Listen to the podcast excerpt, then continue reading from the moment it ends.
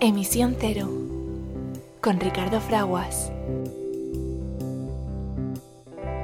Imagine there's no heaven. It's easy if you try.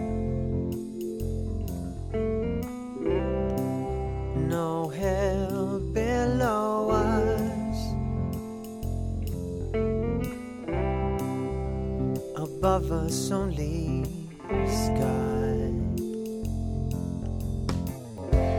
Imagine all the people living for today. Hola persona amiga que te unes eh, a Emisión Cero, tu programa dedicado a la información y promoción de eso que eh, denominamos sostenibilidad. No es otra cosa que tomar conciencia sobre las maravillas que nos ofrece la naturaleza, aprovechar eh, los recursos eh, naturales para satisfacer las necesidades del presente, las de todos, porque es posible y hay de sobra para ello, pero eso sí, sin poner en entredicho que los que están por venir puedan hacer también lo propio.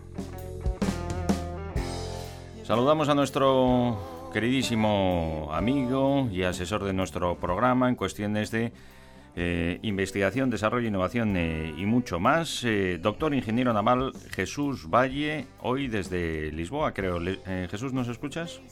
Os escucho perfectamente, Ricardo. Sí, desde Lisboa, aquí con bastante calorcito, pero la Ah. verdad es que bueno, ya casi asumiendo el verano. Entramos, entramos en el mes de mayo y con muchísimas ganas de reencontrarnos eh, con todos vosotros y de reencontrarnos contigo, Jesús, que nos hemos perdido algún programilla con esto de que hemos tenido eh, pues algunos días de asueto y tú muchas ocupaciones dedicándote y te lo agradecemos mucho pues a conseguir que el transporte marítimo sea cada vez más seguro y eficiente. Pues eso intentamos, eso intentamos. Bueno, hoy vamos a acercarnos a la actualidad de nuestro gran tesoro común, las eh, Naciones Unidas, y vamos a convertir algunas eh, noticias, pues que no son muy gratas, pero eh, bueno, hay que ponerlas encima de la mesa. Celebramos también en estos días la libertad de prensa, ese contrapoder, ese contrapeso de las personas que desvían sus intenciones, tanto en la gestión de las grandes corporaciones como desde los gobiernos y qué seríamos sin ese contrapeso del periodismo libre y bueno, en la medida de lo posible, aunque nunca es posible del todo, independiente, Jesús. Pues sí, sí, es, eh, es fundamental. Pero ya sabes que la independencia no es, no es precisamente lo que más vemos últimamente. Pues sí, sí, hoy comentaremos que Repsol, por segundo año consecutivo, es la empresa que opera en España, que tiene actividad en España y en otros países del mundo, como sabemos, que más eh, contamina. De todas las empresas que eh, trabajan, que operan eh, en España, es la más contaminante y seguimos animando a sus gestores y a sus propietarios. Quizá te encuentres tú entre ellos, amiga y amigo que nos estás escuchando, eh, pues que, que puede ser de otra manera. ¿eh? Se ha iniciado eh, ese cambio esa, eh, en la transformación de la energía que nos permite pues dejar de tener un impacto negativo en nuestra naturaleza y tomar conciencia, tomar conciencia de que al fin y a la postre somos una sola familia humana con un destino común, lo queramos o no, y por eso parece razonable vivir como uno solo, como nos recuerdan nuestros amigos de Sopey en la preciosa versión de eh, Imagine de Yoko Ono y John Lennon. Live as one, vivir como uno solo.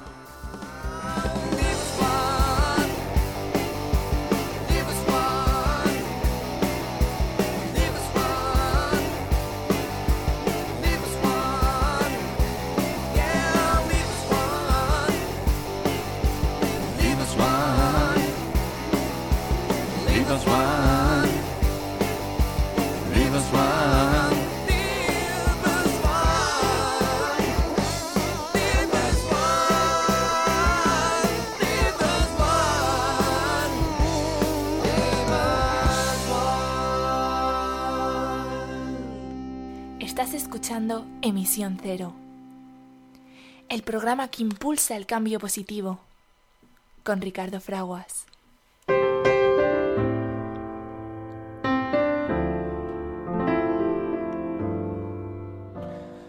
Vivimos en un momento crítico de la historia de la Tierra, en el cual los seres humanos tenemos la oportunidad de elegir nuestro futuro, sí, porque a medida que el mundo se vuelve cada vez más interdependiente y frágil, el futuro depara grandes riesgos, pero también grandes oportunidades. Para preservar nuestra existencia, es decisivo reconocer que en medio de la magnífica diversidad de culturas y de formas de vida, somos una sola familia humana y una sola comunidad terrestre con un destino común. Tenemos la responsabilidad que supone el privilegio de poder continuar la unión de esfuerzos y de voluntades para crear una sociedad global sostenible, fundamentándola en el respeto hacia la naturaleza, el ejercicio universal de los derechos humanos, la justicia económica y la cultura de la paz. En torno a este fin es imperativo que nosotros, los pueblos, las personas que habitamos la tierra, declaremos nuestra responsabilidad unos hacia otros, hacia la gran comunidad de la vida y hacia las generaciones venideras. Son las sabias palabras de la Carta de la Tierra de las Naciones Unidas que como siempre hacemos nuestras y vuestras, aquí, en emisión cero.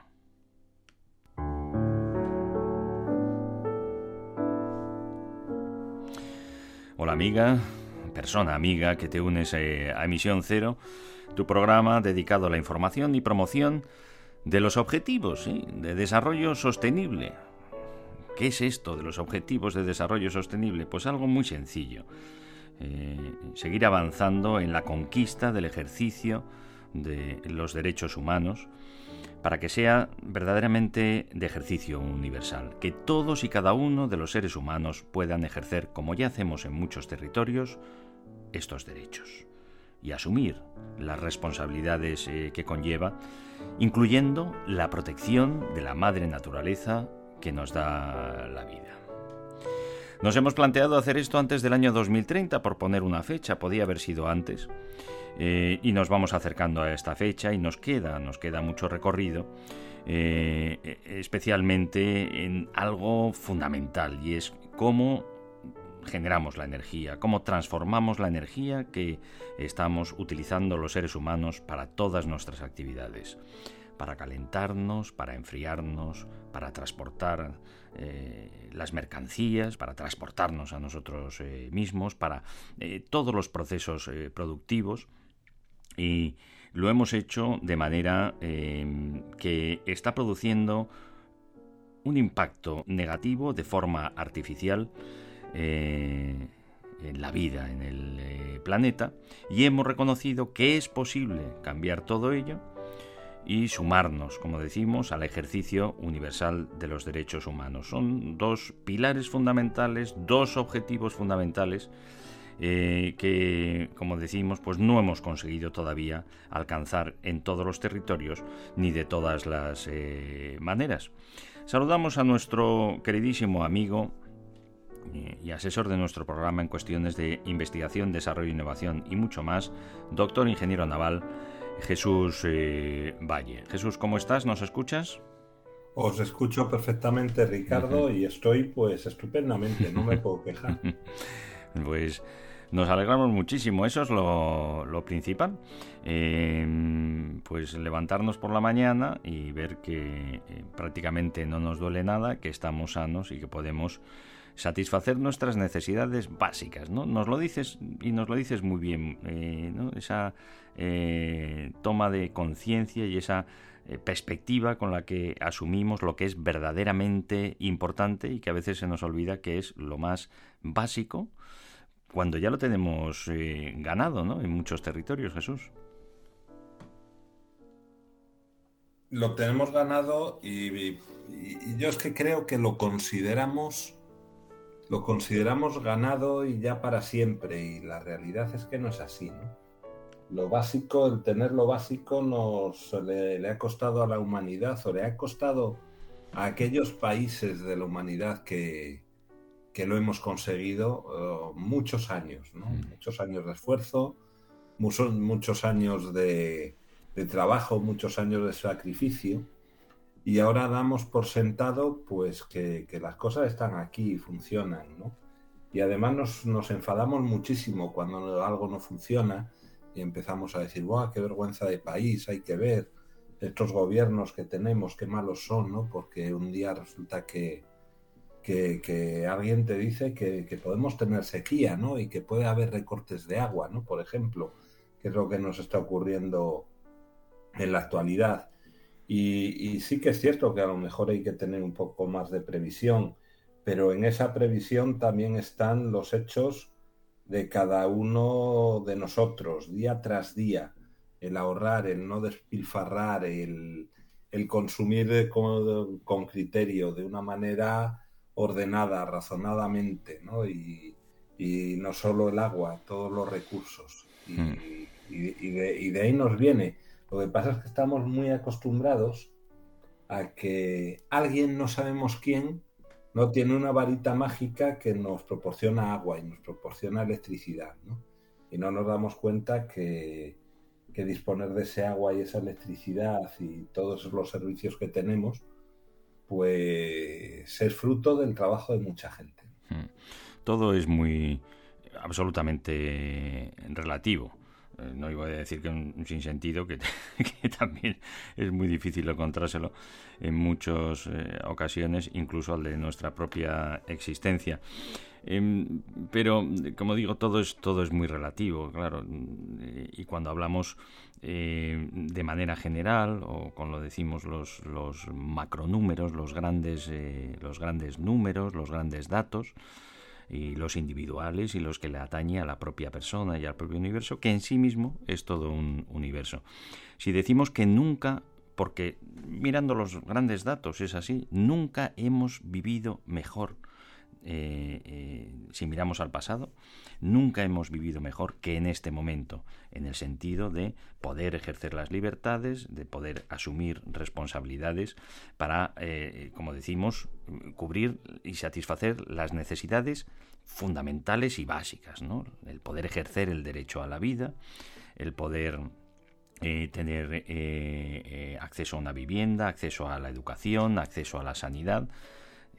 Por supuesto, varía dependiendo de los territorios. Y hablamos pues, de esta magnífica comunidad que formamos en la Unión Europea y de la que eh, eh, los que somos eh, ciudadanos de España formamos parte, pues es así. Y miramos al pasado, hace 50 años, y no te quiero decir ya hace 100, donde la mayoría de todos los pueblos de Europa, incluido el de España, éramos, no teníamos acceso a la educación en, su gran mayoría, éramos prácticamente todos eh, eh, analfabetos y letrados, no teníamos acceso pues, a esa atención sanitaria que tenemos ahora, ni, ni, ni podíamos ejercer, eh, ni estaba reconocido hace 100 años el derecho a una vivienda, te quiero decir ya, a movernos y a expresarnos con libertad o a ser tratados como libres e iguales, independientemente del género eh, que tuviéramos, fuéramos hombres eh, o mujeres, niñas o, niños o del color de nuestra piel.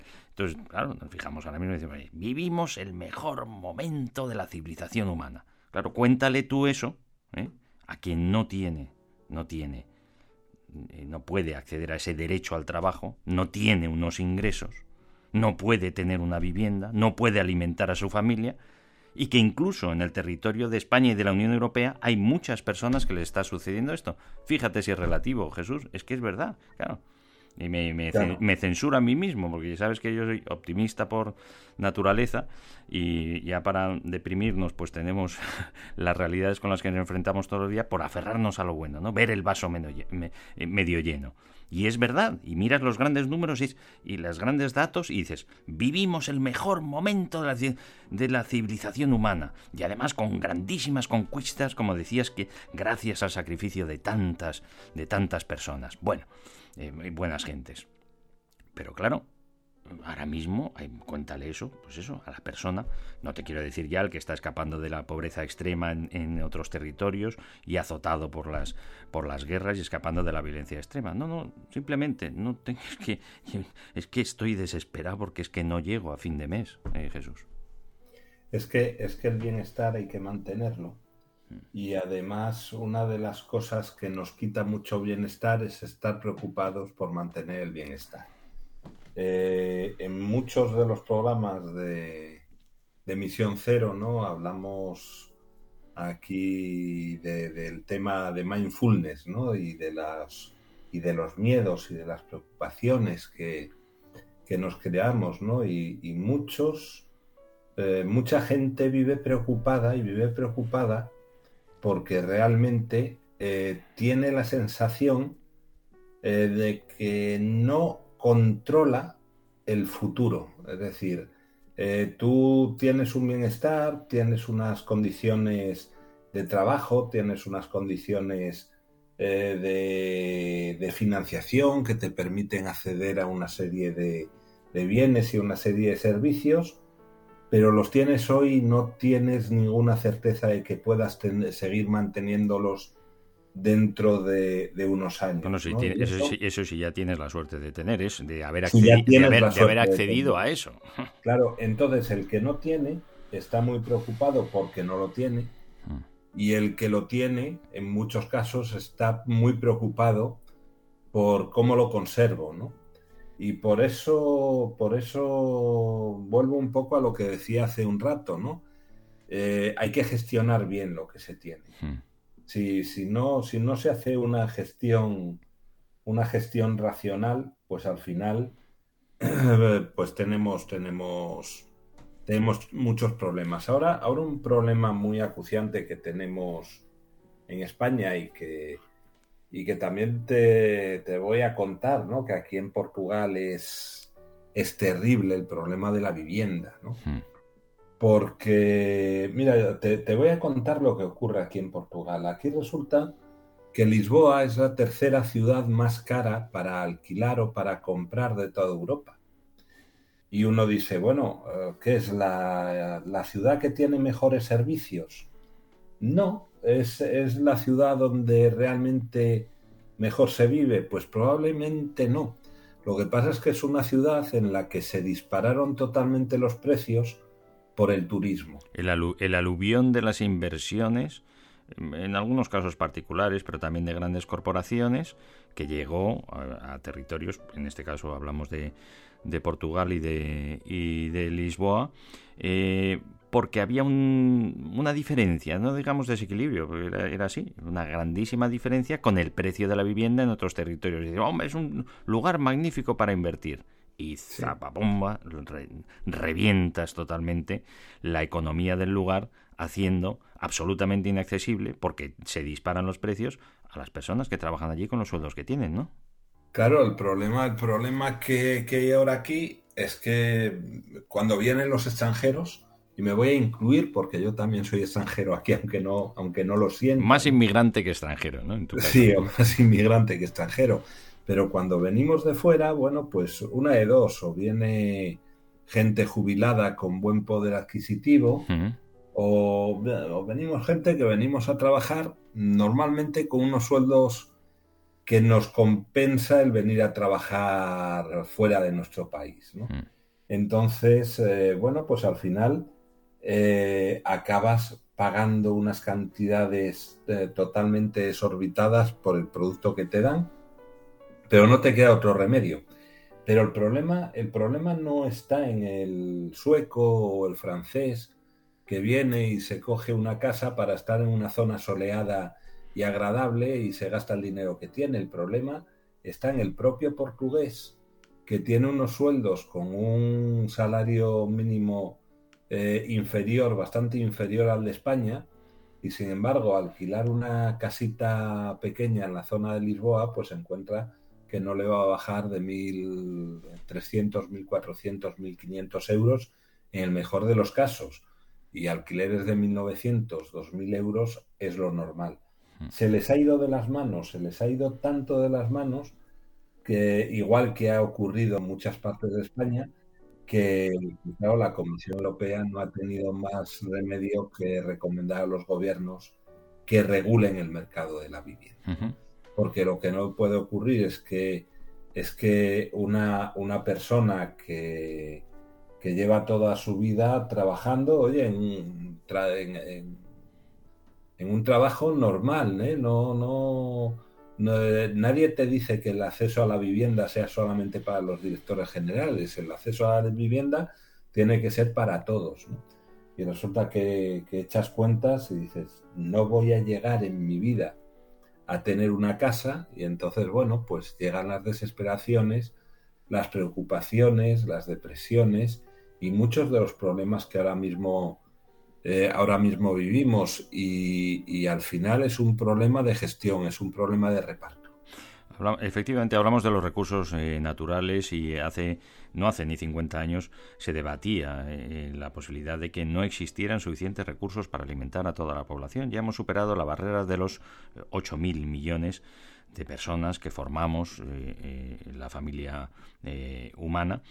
Y, los expertos nos decís, bueno, así están eh, los datos, que no- eh, ese no es el problema. Hay absolutamente de sobra para todos, sin tener en cuenta todo lo que desperdiciamos y tiramos también, pero que generamos y somos capaces de generar, por supuesto, alimento para todos, pero también cobijo para todos. Sí, claro, y lo hay, y lo hay. Eh, eh, y, y- y y poder eh, dar acceso, como decimos, a la educación a todos, incluso a la atención sanitaria. Porque mm, la cuestión está en el reparto y además en armonizar ese reparto con lo que reconocemos como derechos fundamentales también, que es a la propiedad privada eh, y a, poder defender, eh, respetando las libertades del otro, pero defender las libertades eh, propias. Ese equilibrio, ese equilibrio se puede conseguir y se ha conseguido en muchos lugares, pero claro, quizá em, entra en conflicto, como decimos, pues es decir, regular el mercado cuando queremos que el mercado, las personas que eh, acuden al mismo, pues puedan operar de manera libre, pero respetándonos los unos a los otros, eh, a veces hay, hay roces, claro, ev- evidentemente. Em, cuando hay muchísima necesidad, pues es comprensible que incluso esas barreras eh, se superen en ocasiones y es lo que ha habido, pues revoluciones en, muchos eh, territorios porque la gente se está muriendo de hambre o no tiene acceso a esa vivienda. Pero cuando no está sucediendo eso, pues parece lo razonable, ¿no? Eh, ir avanzando en esa regulación para satisfacer, además porque sabemos que es posible, ¿no? vuelvo a decirlo, como nos decís los, los estudiosos y que estáis al tanto de ello, para que eh, todo el mundo tenga, y ahora nos centramos en la cuestión de la vivienda, acceso a esa vivienda y aún así siga habiendo de sobra para quien, quien quiera acumular y quien quiera hacer negocio sobre negocio de ello, pues lo pueda seguir haciendo, Jesús. Mira, voy, voy a intentar hacer contigo una reflexión sobre algo importante que es eh, que, que si hace falta las cosas se hacen, ¿no? El, Mm. el querer es poder.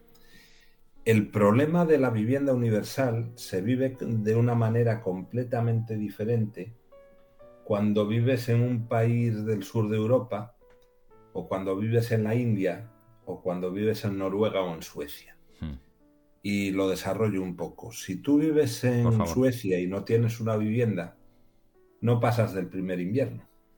Luego, es una obligación de todos los suecos que todos los demás puedan pasar el invierno. Es Y hablamos de un espacio tengan- y hablamos de un espacio habitable digno. ¿eh? Digno, fíjate, claro. si es, fíjate si es digno ¿eh? un hotel de cinco estrellas. Hombre, decimos que es una cosa más que digna, es de lujo. Al final, ¿qué es? Una habitación con una cama, con un baño con agua corriente. Y 18 con, metros y con- cuadrados. con una mesa para con una mesa para sentarte y con, y, y con un armario para colgar las cosas y no te quiero contar ya encima con una placa que queremos que sea vitrocerámica eléctrica a ser posible y con energía limpia y renovable eh, para hacer eh, para cocinar hombre yo desde luego me doy por muy satisfecho con todo eso y tantas personas eh, como has mencionado por ejemplo pues por ejemplo de la India no Claro. Hay, eh, hay países, mira, hay- tenemos un drama ahora en, en España eh, que parece que porque no se habla mucho de él no existe, pero es un verdadero drama y es que a aquel funcionario al que de repente le toca un destino en un sitio, con- vamos a poner como ejemplo Ibiza, Mm. resulta que tú te vas allí con un sueldo de, funcionario recién, recién entrado en la administración, rondando los 2.000 euros y un alquiler te cuesta 2.300. Quiere decir que tú llegas a un sitio donde no puedes, no puedes alquilarte una vivienda digna por el mero hecho de que la gente que se va, se va de fiesta está dispuesta a pagar mucho más por esa vivienda que lo que tú puedes pagar. No hemos planificado la construcción de unas viviendas, como decimos, con lo indispensable, un dormitorio, un aseo con agua corriente y una mesa para trabajar y una, y un- y un- y una cocina para, para cocinar. Como dices, 18 metros cuadrados. Eh, en Escandinavia, todo joven, todo estudiante que no pueda costeárselo, tiene este cobijo, claro, como dices, si no, también se muere de frío, pero bueno, porque está organizado de esta manera y que nuestras eh, normativas y, regulaciones eh, en España van, van por ese camino también, para garantizar lo que hemos reconocido previamente, que es un derecho fundamental. Es decir, bueno, pues primero que vamos a hacer, atender a lo fundamental, que nadie pueda tener eh, eh, pueda tener falta de este cobijo. Todavía tenemos eh, a personas viviendo en las, las chabolas como las favelas de Brasil, todavía en aquí, en esta España de la Comunidad Europea. Todavía tenemos ayuntamientos que niegan la posibilidad de poder dotar a viviendas a las personas que viven en estas chabolas en conflictos de reasentamiento de estas, de estas personas por no acabar de eh, dar el paso adelante, de decir, no lo puede usted costear, aquí tiene usted esta vivienda, ¿no, Jesús? Sí, y funcionarios de la Administración General del Estado, como te comentaba, y conozco el caso de alguien que fue destinado a un puesto en Ibiza y se estuvo los tres años que estuvo en Ibiza viviendo en una tienda de campaña en un camping. Mm. Y, y puedes vivir en una tienda de campaña en un camping y vivir bien porque estás a temperatura. Más fácil, más fácil te voy a decir, condiciones te que iba a decir más fácil en Ibiza que en, que en Estocolmo, Claro, desde luego. claro, si, si esto mismo fuese Alborg, Mm, en Noruega, mm. pues evidentemente ni te lo planteabas, ¿no? Porque el primer día de helada eh, Te quedas. recogen y te llevan al hospital, Te por quedas. suerte, ¿no? Ujú. Al hospital, ¿no? Entonces, al final es una cuestión de querer invertir en los recursos y querer y querer eh, parar ciertos tipos de, espe- de especulaciones o, o querer parar situaciones que son totalmente absurdas, ¿no? Porque, claro, yo ya te puedo explicar la sensación de desamparo que tenía esta persona que yo conozco, que después de haber luchado por sacar una plaza fija en la administración española, resulta que la saca y no llega a fin de mes, ¿no? Mm. Entonces dices, dices, soy pobre con salario fijo. Y eso, eso sí que es una sensación, es una situación terrible. Y en España no te voy a decir que sean muchísimos, pero sí tenemos, tenemos mm, muchos casos ¿eh? de gente que tiene, que tiene, eh, tiene un buen trabajo, eh, aparentemente un buen trabajo, porque tiene un trabajo Que fijo. ya es mucha, que ya es, montado, que ya es no mucha suerte, que no está entre los millones de parados. Claro. Y, y sin embargo, y sin embargo no llega a final de mes. ¿no? Mm. Y, ve, ve como, bueno, pues en otras cuestiones eh, se, se dilapidan los recursos o se financia algo que hemos hablado aquí muchas veces, ¿no? Pues que, pues que los, los que especulan también con, el, con los combustibles contaminantes, con los combustibles fósiles, pues reciban cantidades ingentes de dinero para se- seguir contaminando nuestro planeta, ¿no? Entonces, bueno, no, no, no es una cuestión de ser de un signo político o de otro, es una cuestión de eh, hacer un reparto equitativo y luchar contra, contra desigualdades en temas que son fundamentales para todos. Pues Y sí, sí. Eso, es fundamental. Grandísimas paradojas y has hecho referencia precisamente pues, a uno de esos eh, datos que os permiten a los eh, estudiosos y también a los que se encuentran liderando pues, eh, los bancos, el Banco Mundial o el Fondo Monetario Internacional, que hay de sobra, de, pero más que de sobra para que todos las personas las, formamos parte de la familia humana tengan lo indispensable y para que los que gozan acumulando, aunque no se vayan a llevar nada, que ya lo sabemos que no se van a llevar nada material cuando se vayan de esta existencia que conocemos ahora mismo, pues sigan disfrutando de, acumular, pero el reparto, eh, pues no hemos llegado todavía a, a, ser lo, finos eh, posibles para que esto, esto suceda. Y uno de estos grandísimos desequilibrios y paradojas, pues es esa inyección tremenda del dinero de todos, que al final viene pues de, del sacrificio de, de todas las personas que aportan en capital de su trabajo en forma de, de, impuestos, pues se siga inyectando en algo que además hemos decidido hace ya 15 años que queremos apartarnos de ello, que es la industria eh, directa y asociada a la quema masiva de combustibles eh, eh, fósiles porque está acabando con la vida en el planeta. Bueno, pues a pesar de todo ello y de tener ya alternativa para nuestra transformación de energía de fuentes limpias y renovables, seguimos inyectando cantidades ingentes de dinero para que los propietarios, las personas propietarias de estas empresas sigan haciendo negocio, porque si no inyectáramos ese dinero, dejarían de hacer negocio y llevarían su dinero y sus propiedades a otras eh, industrias. Pues seguimos haciéndolo. Una de ellas, ¿cuál es? Pues tristemente, como decimos esta semana, eh, eh, en el ranking de las, de las empresas más contaminantes de las que operan en España está Repsol, que vuelve a ser la más contaminante de todas el segundo año consecutivo que eh, ocupa este puesto, estaba ahí debatiéndose por este eh, macabro ranking que eh, antes lo ocupaba Endesa. Es el informe elaborado por el Observatorio de la Sostenibilidad, la consultora Grandmother, que también incluye pues, a otros grandes contaminadores. El ranking de las 10 empresas más contaminantes del 22 de las que operan eh, en España. Repsol, solo Repsol, emitió 12,4. Claro, es difícil la, cifra, para ti va a ser más sencillo, que manejas muy bien los números, Jesús.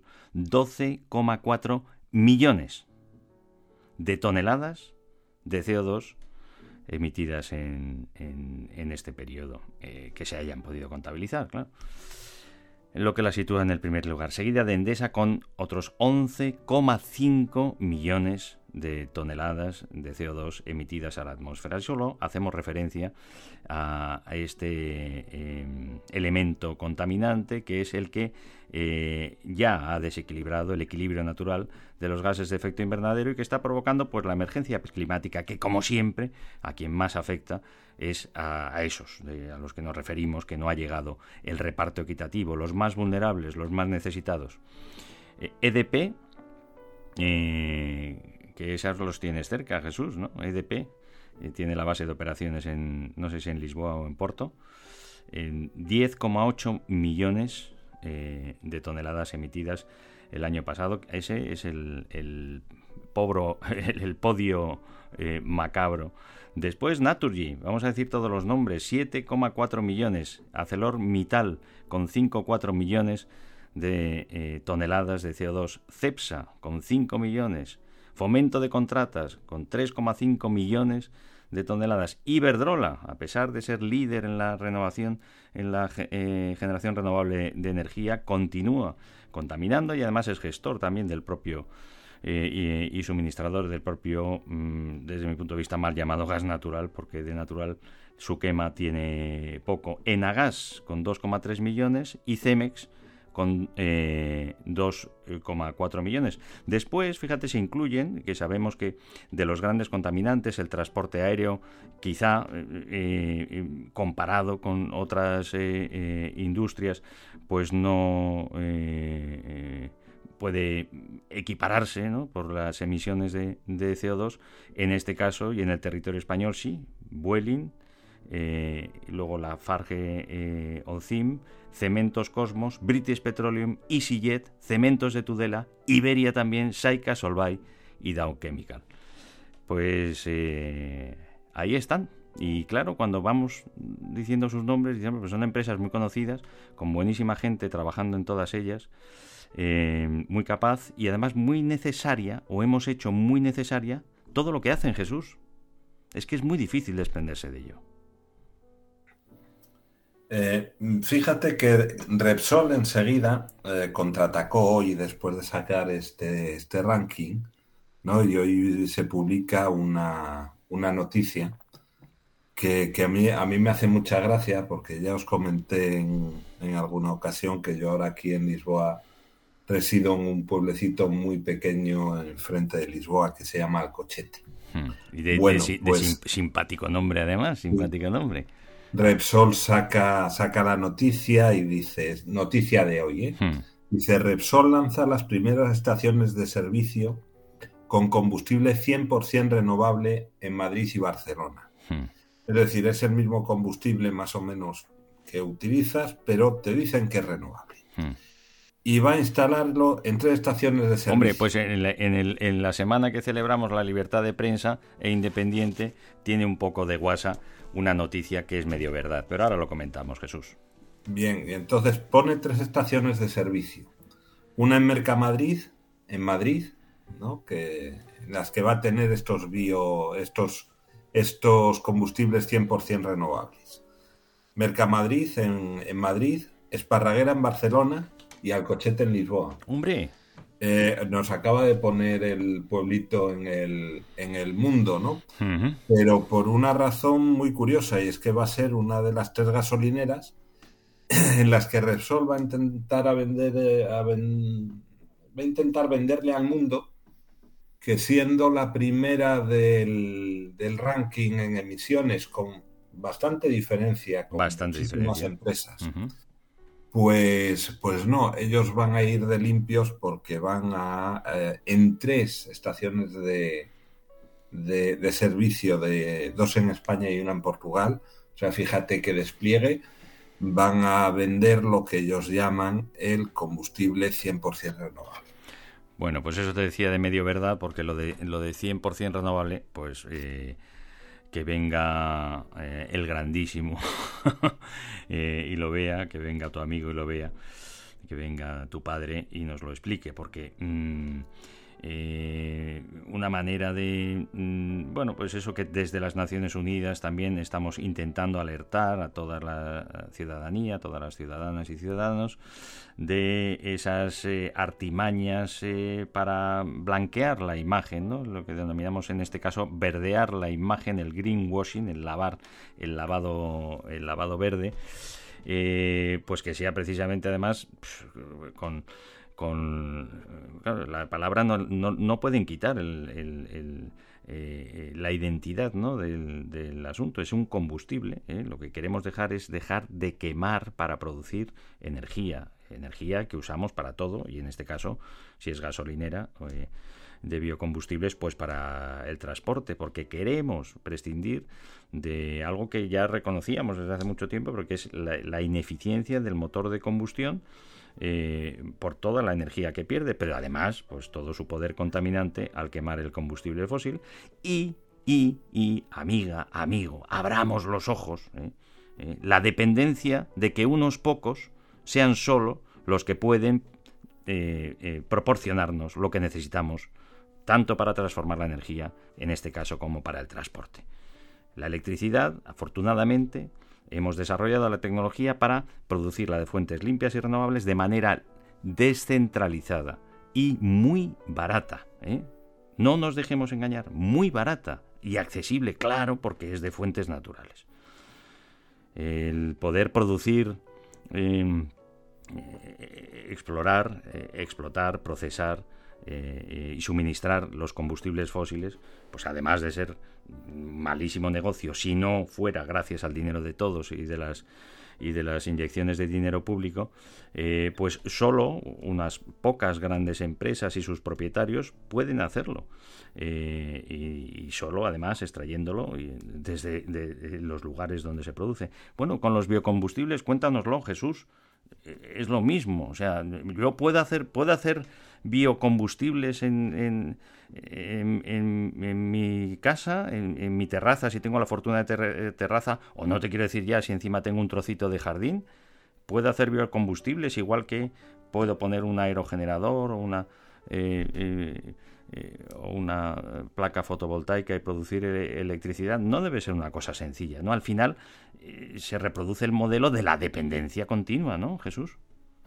Sí, mira, yo, yo aquí voy a, voy a romper una lanza por, por, por Repsol, ¿no? Y, a continuación voy a romper la lanza, ¿no? Pero bueno, voy, a, voy, a, voy a empezar diciendo que bienvenido sea el que mientras se hace esa transición que ya ha decidido la Unión Europea que se va a hacer, todo el que eche eh, líquido en sus vehículos de explosión eche líquidos que sean menos contaminantes y algo más verdes que lo que teníamos. Siempre va a ser bienvenido. Pero, pero eso es ponerle un parche algo muy gordo. Es decir, eh, un día sale la noticia de que emites 12 millones de toneladas de CO2 y al día siguiente te quieres convertir en verde poniendo un combustible supuestamente magnífico eh, en tres gasolineras. Hmm. Bueno, mm, es que es que es que suena a risa, ¿no? si, si me hubiesen dicho es que vamos a cambiar todos los tipos de combustibles que vendemos en todas las gasolineras de Repsol, en España y en Portugal, y vamos a vamos con ello a reducir nuestras emisiones de CO2 globales en un 40% aunque sigan siendo combustibles, digamos, eh, siga siendo combustión y siga habiendo emisiones, yo festejaría la, reducción. Porque, porque, porque eh, en algún momento hay que, hay, que dar, hay que dar un primer paso, ¿no? Pero claro, es que estás, es como si me dices que, que alguien que está echando constantemente basura a, la calle, un día me saca la noticia de que acaba de recoger una piel de plátano y ya, y ya resulta que no ensucia, ¿no? Eh, son, eh, son medidas completamente diferentes, ¿no? Y que venga la noticia justo a continuación una de la otra, pues es, es cuando menos sorprendente. ¿Cómo armonizamos los intereses de todos, eh, protegiendo los derechos de, todos? Eh, estamos preparando el Plan Nacional de Energía y Clima, precisamente enfocado a reducir las emisiones eh, contaminantes y a dar acceso a todos a las necesidades energéticas de fuentes limpias y renovables y a precio pues que, tiende tiende a cero de manera de manera natural con lo cual pues eh, supone también una forma de dinamizar tremendamente pues todas las economías familiares y la economía eh, en general. La Asociación Española de Operadores de Productos Petrolíferos, la organización que engloba a las compañías de las que hemos mencionado, pues como Repsol, eh, Cepsa, eh, British Petroleum o Galp, que operan en nuestro país, reclama al Ministerio para la Transición Ecológica y el Reto Demográfico de España participar en el proceso consultivo para elaborar el nuevo Plan Nacional Integrado de Energía y Clima. Pues no sé qué pensarás tú, a mí me parece bien, claro, que puedan poder participar, si bien es verdad que si no fuéramos cambiando nuestra normativa, no tendrían ningún interés en participar porque la sopa boba seguía cayendo de las eh, subvenciones eh, de dinero público para su actividad y una actividad que hemos decidido, reconocido que no es buena y que tenemos sí o sí que cambiarla y que además se puede cambiar. Eh, la petición llega después de no haber sido convocados como ponentes al evento celebrado eh, a puerta cerrada en la sede del ministerio. Claro, y por otra parte piensas, dices, claro, meto al lobo con las ovejas. Eh, Es difícil, pero sí es verdad que, claro, son agentes de la energía que, que, que- que, claro, no, hemos basado prácticamente toda la producción hasta ahora, hasta que hemos empezado a cambiarla en la quema de los combustibles fósiles, pues todavía, claro, reclaman que dicen, pero si somos los que producimos el 50% de la energía consumida en España, sí, amigo, contaminante, claro, pero también hay que reconocer, bueno, son los expertos y han sido los expertos en esa transformación energética y que tengan eh, eh, presencia y por lo menos voz, pues también es razonable, ¿no, Jesús? Es razonable y además eh, es el tener voz y el, y el participar y el aportar soluciones siempre es bienvenido. ¿no? Incluso el agachar la cabeza, que no estaría de menos, porque eso, pero eso Sí. al presidente de Repsol no se lo hemos visto hacer nunca. Mira, hay, hay otra, hay otra noticia de, de esta semana que, que podemos leernos, a poco que la busquemos, que dice, Hmm. España tiene 7.400 puntos de carga eléctrica para vehículos eléctricos instalados que no se pueden utilizar por problemas burocráticos. Y añade la, la- noticia. Solo entre Iberdrola, Endesa y Repsol contabilizan más de 3.500 puntos de carga eléctrica sin activar. No te digo, no te digo quién ha financiado esos puntos, ¿eh? que cuestan mucho dinero los de carga rápida, de corriente continua, como sabes, de 50.000 euros para arriba. ¿eh? ¿Quién los ha financiado? ¿Eh? Para estas empresas también que ocupan este ranking fatídico del que hemos hablado, pues el dinero de todos, amigo. Claro, pero, pero tú no puedes Y encima poner- no funcionan. No funcionan No porque, no, porque no están abiertos. Claro, no puedes poner al lobo a cuidar las ovejas. Eh, lo cual no quiere decir que el día que buscamos, busquemos soluciones a ver qué hacemos con las ovejas, no estemos encantados de escuchar cuáles son Sí, las opiniones del lobo. así es. Pero en este caso estamos dejando que eh, la transición al vehículo eléctrico la estén manejando empresas que realmente no tienen ningún interés en esa transición porque ellos lo que quieren es vender sus combustibles eh, renovables. Por lo menos todo el, pueden por- decir- por- por- Sí. re- renovables y no renovables, todo lo, Y que, no todo lo que puedan. claro. Todo lo que puedan. Claro, entonces eh, mm, tenemos, tenemos que cambiar un poco el paradigma y tenemos que, que, que dejar de hacer el, el tonto. No son, no son, no son falacias. Hablamos del territorio de, de Cantabria, concretamente de la ciudad de Santander. Una de las primeras, en, eh, gracias al impulso de, en, en- en su momento, que no sé si volverá al mundo de la política, parece ahora que sí también, de Íñigo de la Serna cuando era alcalde de, de Santander y su vocación por las Smart Cities y por la, transición energética también. Eh, puntos de recarga, entonces, de la empresa eh, Viesgo, también pagados en su mayoría con el dinero de todos, pues cuando prácticamente no había mm, coches eléctricos, pero era la manera de, bueno, de- como pensábamos algunos, ¿verdad, Jesús? Que parece bastante lógico y de perogrullo, pero no todos. Que si necesitas un, si quieres un coche no contaminante eléctrico, necesitas donde enchufarlo, que si no, pues no, no te lo vas a comprar o no lo vas a alquilar o no, no lo vas a utilizar porque no puedes eh, desplazarte con él. Eh, Es una caja de- eh, con cuatro ruedas muy bonita, pero si no lo puedes enchufar para, para recargarlo y además con energía renovable, pues, pues bueno, pues se, situaron todos estos puntos de recarga y además con una potencia pues muy avanzada, que eran los 22 kilovatios de entonces en corriente alterna. Compró Repsol eh, Viesgo y directamente dejaron de fun- funcionar la gran mayoría, se desmontaron, otros se rebajaron en potencia y se pusieron unos precios desorbitados, con lo cual dejaron de utilizarse. Pues ese fue el, el fin, el- que, es lo que yo he visto a ese lobo que cuida las, ore- las ovejas, eh, Repsol, y así lo, lo dijimos en emisión cero. Claro, es que tú, tú has dicho ahora una cosa que es importante, ¿no? Que es que me pongan puntos de carga con electricidad que proceda de energías renovables. Sí, hombre, si no, ¿para qué? Porque, porque claro, es que si no luego te dicen, no, es que claro, tu vehículo eléctrico contamina tanto como el mío. Sí, es verdad, sí, es verdad la, que la- el la coche... al- electricidad la producimos con carbón. Bueno, Claro, la producimos en otro claro, lado, si es verdad que no matamos a la gente que está alrededor, ni, ni no contaminamos Claro. donde estamos sonando, pero lo suyo es cerrar el ciclo, efectivamente. Claro, eh, es, es importante que, que los, los medios de transporte no contaminantes, para ser no contaminantes, necesitan que en todo el ciclo productivo no exista esa contaminación.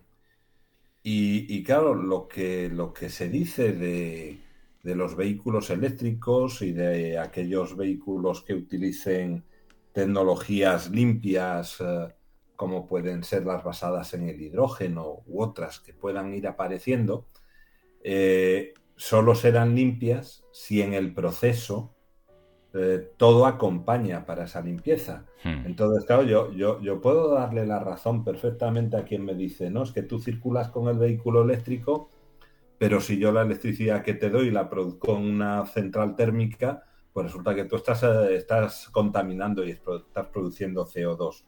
Bueno, probablemente menos que el que eh, est- estuviese produciendo con un motor de explosión porque los rendimientos del motor de explosión son bastante malos comparados con otros con otros eh, con otros sistemas. Pero bueno, Empezando. ese hecho, Sí. el problema es que existe la tecnología para que esa electricidad sea eh, una electricidad limpia. Hmm. Entonces, eh, si yo cargo en mi casa, puedo cargar directamente de placas solares y garantizar que esa que yo cargo eh, es, es electricidad producida a partir del sol o a partir de un molino de viento.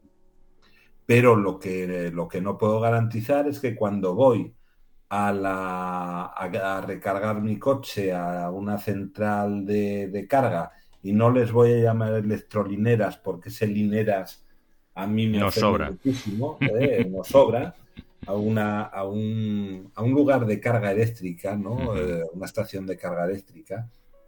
Eh, claro, si el que me está suministrando la, electricidad la está produciendo a base de quemar eh, carbón o gas o bueno eh, mm, pues, pues evidentemente estará fomentando que yo con un vehículo eléctrico no sea todo lo verde que podría ser o todo lo limpio que podría En ser. otros territorios no, en España eh, eh, por certificación, claro, lo que pasa es que te- te- al electrón no le puedes mirar el diente, ¿no?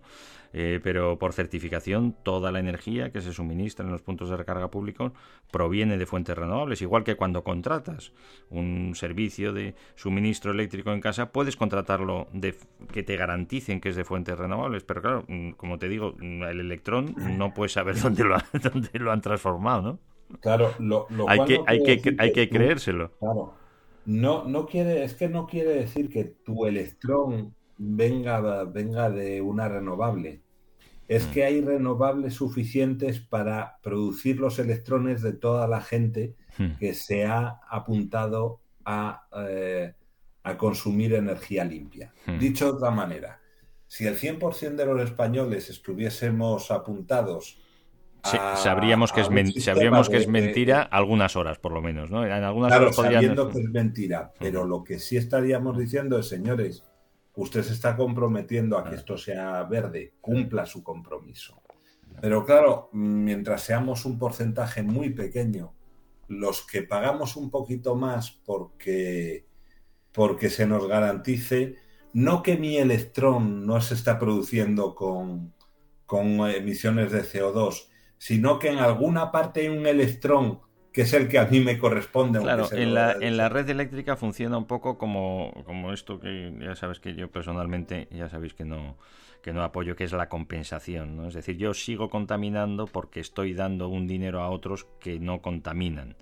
Eh, la compensación, ¿no? En la red eléctrica es un poco así, claro. En la red eléctrica se está inyectando todavía energía transformada de manera contaminante y también renovable. Y el electrón que te llega a ti, pues eh, puede venir de un sitio, puede venir de otro, no se sabe, eh, se compensa, ¿no, Jesús? Pero es que, es que la, la compensación, al fin y al cabo, siempre es una trampa.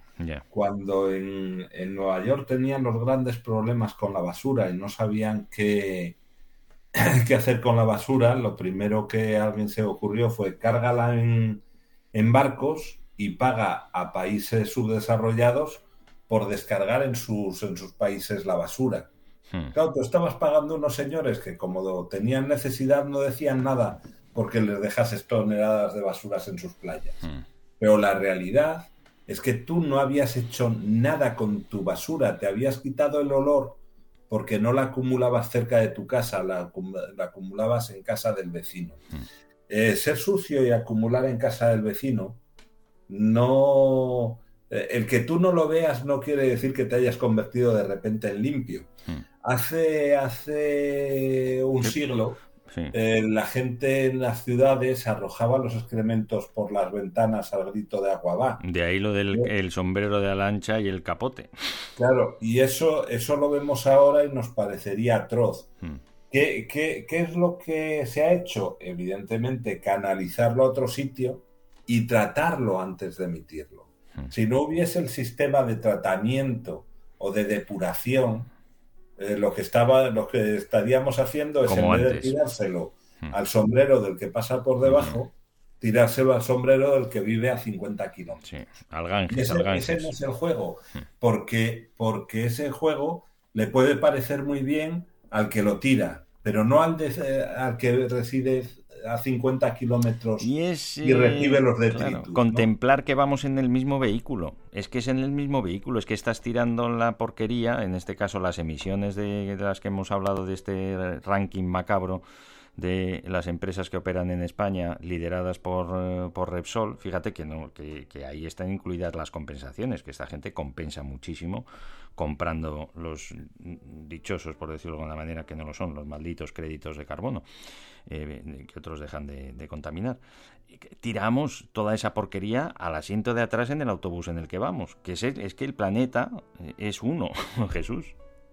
Mira, una, una de las razones por las que la esperanza de vida del ser humano ha aumentado mucho en los últimos años es precisamente porque ha aumentado la sanidad y ha aumentado la limpieza. Y la existencia de sistemas de saneamiento adecuados han Mm. convertido, bueno, pues eh, a nuestra sociedad en una sociedad mucho más limpia que ahora a veces empieza a tener problemas de demasiada limpieza, ¿no? Pero eso, eso daría, daría para otra, para otro, para otra conversación, ¿no? Mm. Pero lo, lo- lo que sí es cierto es que tú a base de ser limpio lo que has conseguido es que toda la humanidad aumente su esperanza de vida. Pero eso, eso es falaz, porque lo que está ocurriendo es que los que nos quitamos la porquería de, encima, aumentamos nuestra esperanza de vida. Y hay unos pobres desgraciados a los que le estamos echando todo allí ¿eh? y su esperanza de vida no mejora. Eh, cuando tú emites eh, gases contaminantes, generas micropartículas, eh, claro, puedes mirar para otro lado, pero lo que estás haciendo es que haya mucha gente que tiene problemas de respiración a los que a los que estás bajando dramáticamente su esperanza de vida. Estás haciendo que su vida no sea cómoda, que dependan de, eh, de, tener que respirar oxígeno, ¿no? De, tener tratamientos, de andar colgado de un de una medicación o de, o de un respirador. ¿Y eso por qué? ¿Eso qué, lo justo, qué, qué es lo que lo está justificando? ¿El que haya unos pocos que se enriquezcan? O, mm, porque claro, una riqueza eh, bien repartida es aquella a la que podemos acceder todos. Es decir, la, agricultura está bien repartida porque tú puedes eh, en España, en muchísimos sitios, dedicarte a la agricultura.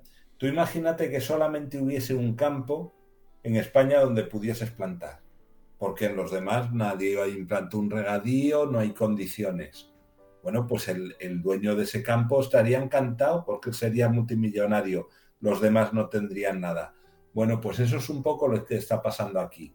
Hay unos señores que tienen la llave del, del pozo petrolífero, eh, eh, eh, compran además este producto a, a corporaciones y a gobiernos que no podemos calificar precisamente de ser eh, los grandes benefactores de nuestra sociedad, ¿eh? cuando compramos... Muy defensores de los derechos humanos en muchas ocasiones. Claro, Sabemos que no claro. es así.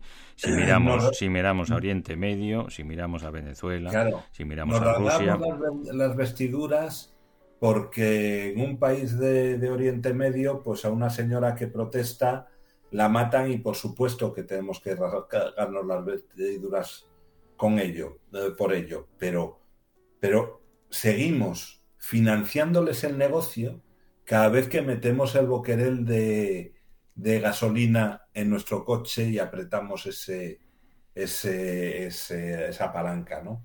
Eh, hay, hay un punto de cinismo en todo esto, hay un punto de desequilibrio, hay un punto de yo miro para otra parte y, los derechos humanos, eh, qué bien están cuando, cuando se me aplican a mí.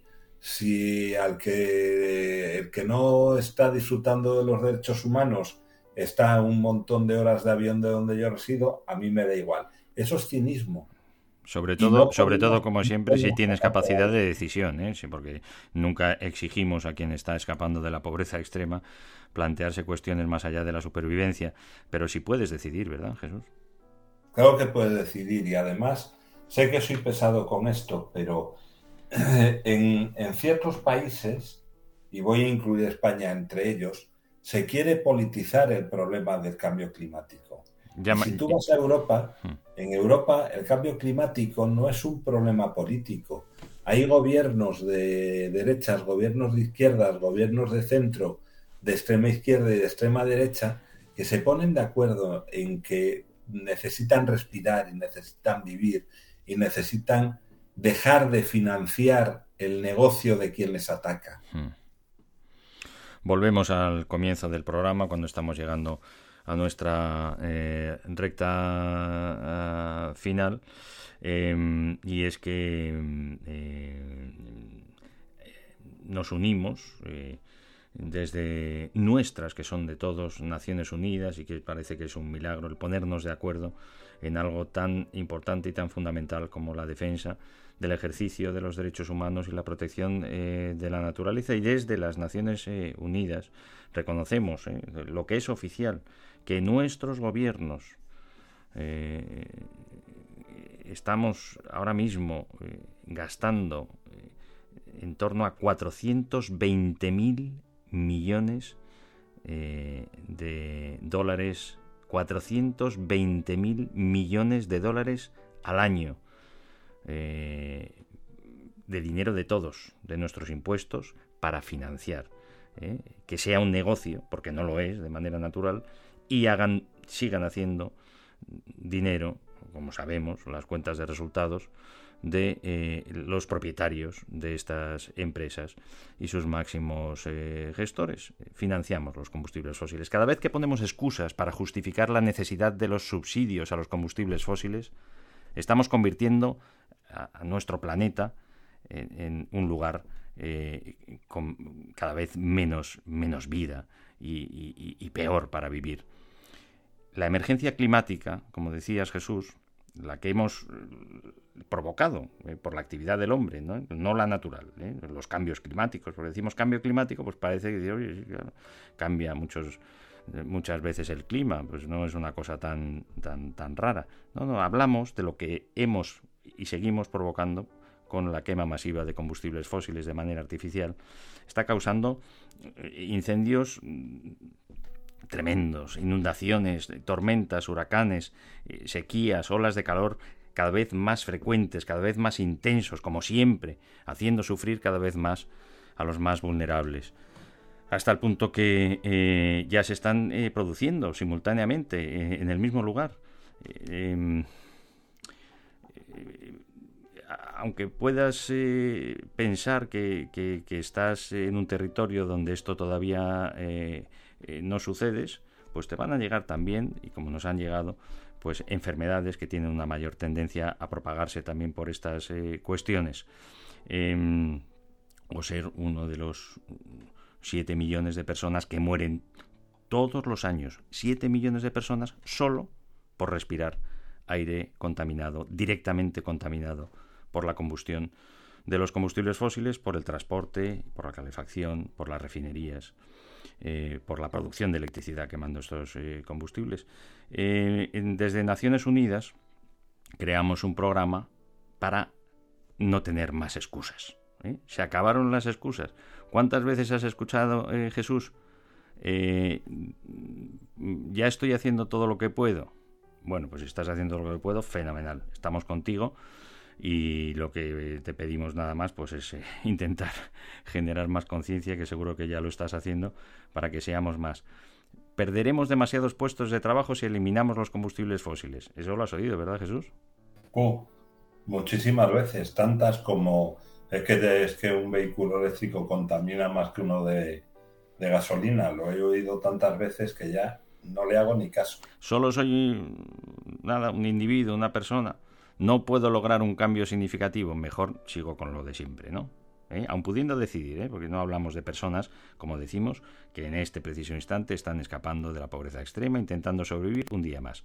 Tienes la fortuna de tener un trabajo, de vivir además en un país libre y democrático como es eh, los países de la Unión Europea, eh, y tienes además, utilizas un vehículo para desplazarte contaminante. Pero bueno, como solo yo lo que haga yo, pues no va a afectar a nadie. También lo has oído, ¿no, Jesús?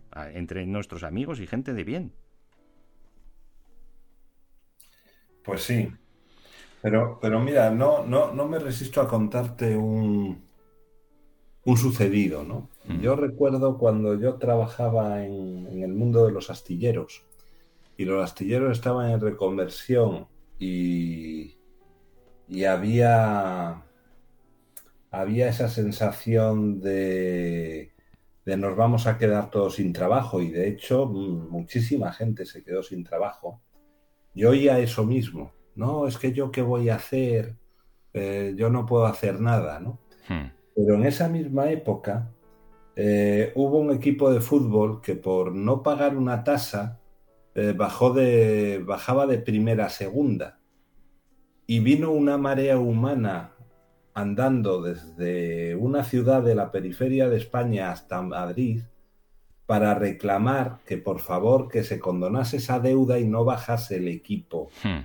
Ah, eh, claro, cuando tú crees que puedes hacer algo importante porque tu equipo no baje de primera a segunda división, pero crees que no puedes hacer nada por conservar tu trabajo o respirar un aire limpio o no tener ruido en tus calles, algo, algo, eh, algo raro está pasando. Otra excusa muy razonable eh, y, que escuchamos habitualmente es, bueno, pues es que nuestras economías dependen de los combustibles fósiles, que quieres acabar con todo. Los combustibles fósiles no curan nuestra economía, en realidad la dañan, eh, y además en más de un sentido porque reciben, como decimos, miles de millones de, de dinero de todos, ¿eh? De todos los contribuyentes para... Eh, abre, abre, un paréntesis, mm. por favor, aquí, Ricardo. Eso es subvención, ¿eh?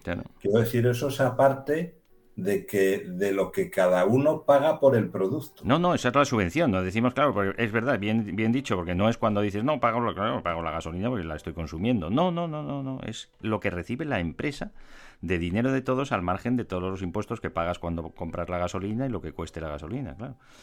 Pues así es, sí, sí, pero es eh, claro, y, decimos que entonces un modelo que hemos fundamentado en los últimos 100 años eh, para el enriquecimiento, además de unos pocos, porque son los que gobiernan el suministro de este, de este bien que utilizamos para producir, transformar la energía para todo, prácticamente todo lo que necesitamos. Bueno, afortunadamente ya vamos cambiando. ¿eh? Hemos reconocido por parte de las petroleras en España que solo el 50% de la energía, que todavía es demasiado, es lo que hacen. Antes era el 100%.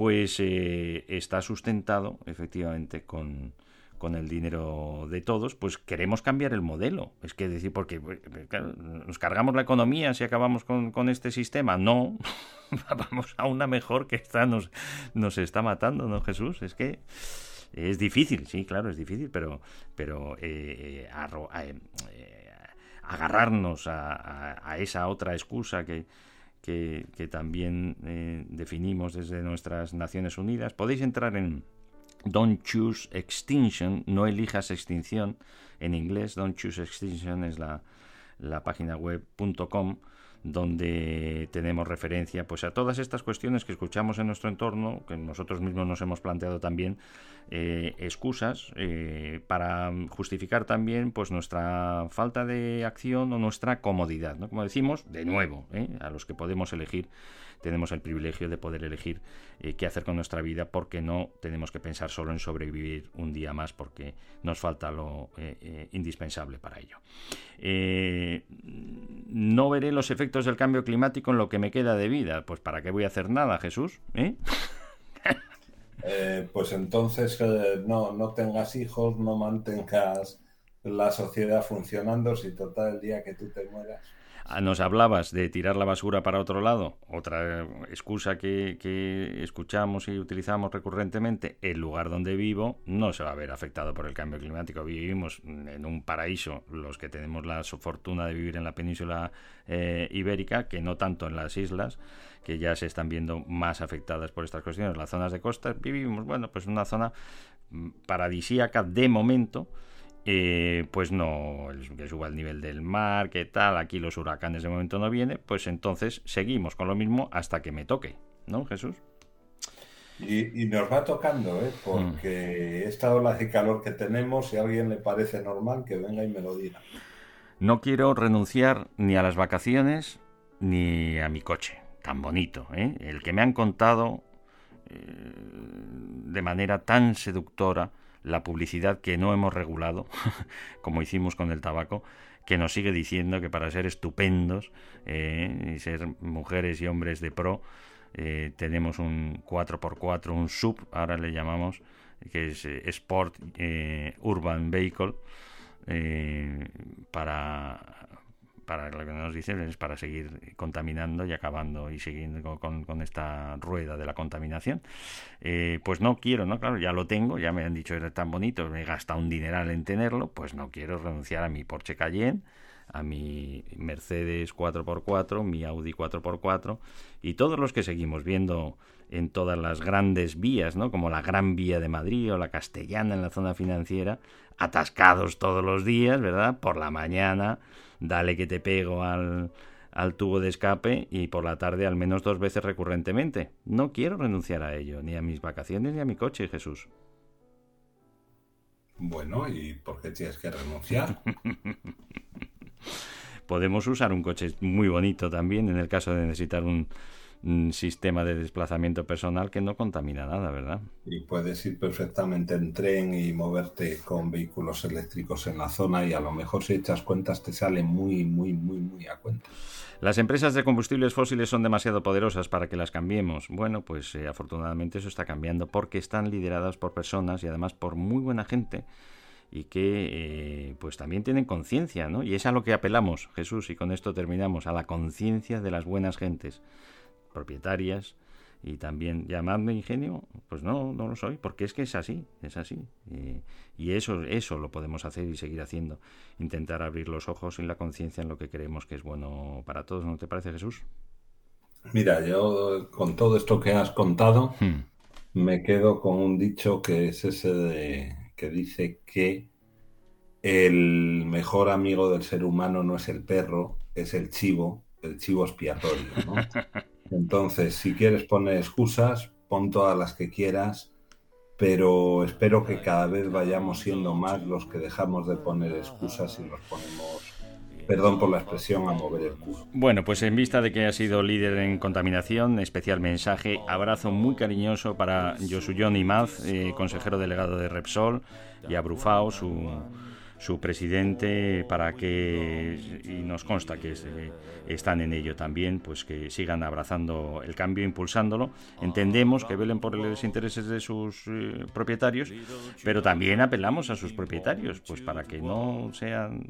Eh, vayan por el camino de seguir eh, haciéndonos dependientes de sus suministros y que nos ayuden, como ya están haciendo, instalando también eh, eh, placas fotovoltaicas en algunos hogares que se van eh, lanzando a hacerlo, que de momento es demasiado caro, pues ayudarnos a que la energía cada vez sea lo que es de fuentes naturales, más accesible, barata para todos y nos ayude a cada vez más a nadar en la abundancia en la que vosotros, ¿verdad, amigos de Repsol, pues muchos ya nadáis.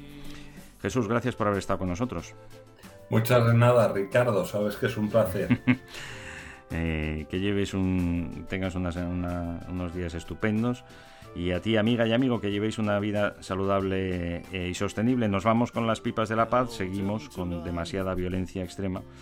Sigue en el territorio europeo, sigue eh, en África y en otras partes del mundo y no perdemos la esperanza, lo hicimos y lo hemos hecho recientemente también, conseguir la paz en algunos territorios, pues que llegue ya también a estas y nos liberemos de los eh, desalmados. Eh, hasta pronto, amigos. Hasta pronto, Jesús. Un abrazo fuerte. Un abrazo. What do you say? Will the human race be run in a day? Or will someone save this planet we're playing on? Is it the only one? What we're gonna do? Help them to see that the people here are like you and me. Let us show them how to play the pipes of peace. Play the pipes of peace.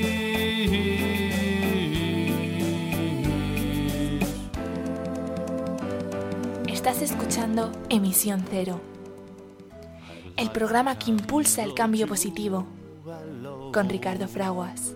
In love, our problems disappear. But all in all, we soon discover that one and one is all we long to hear. Love and peace.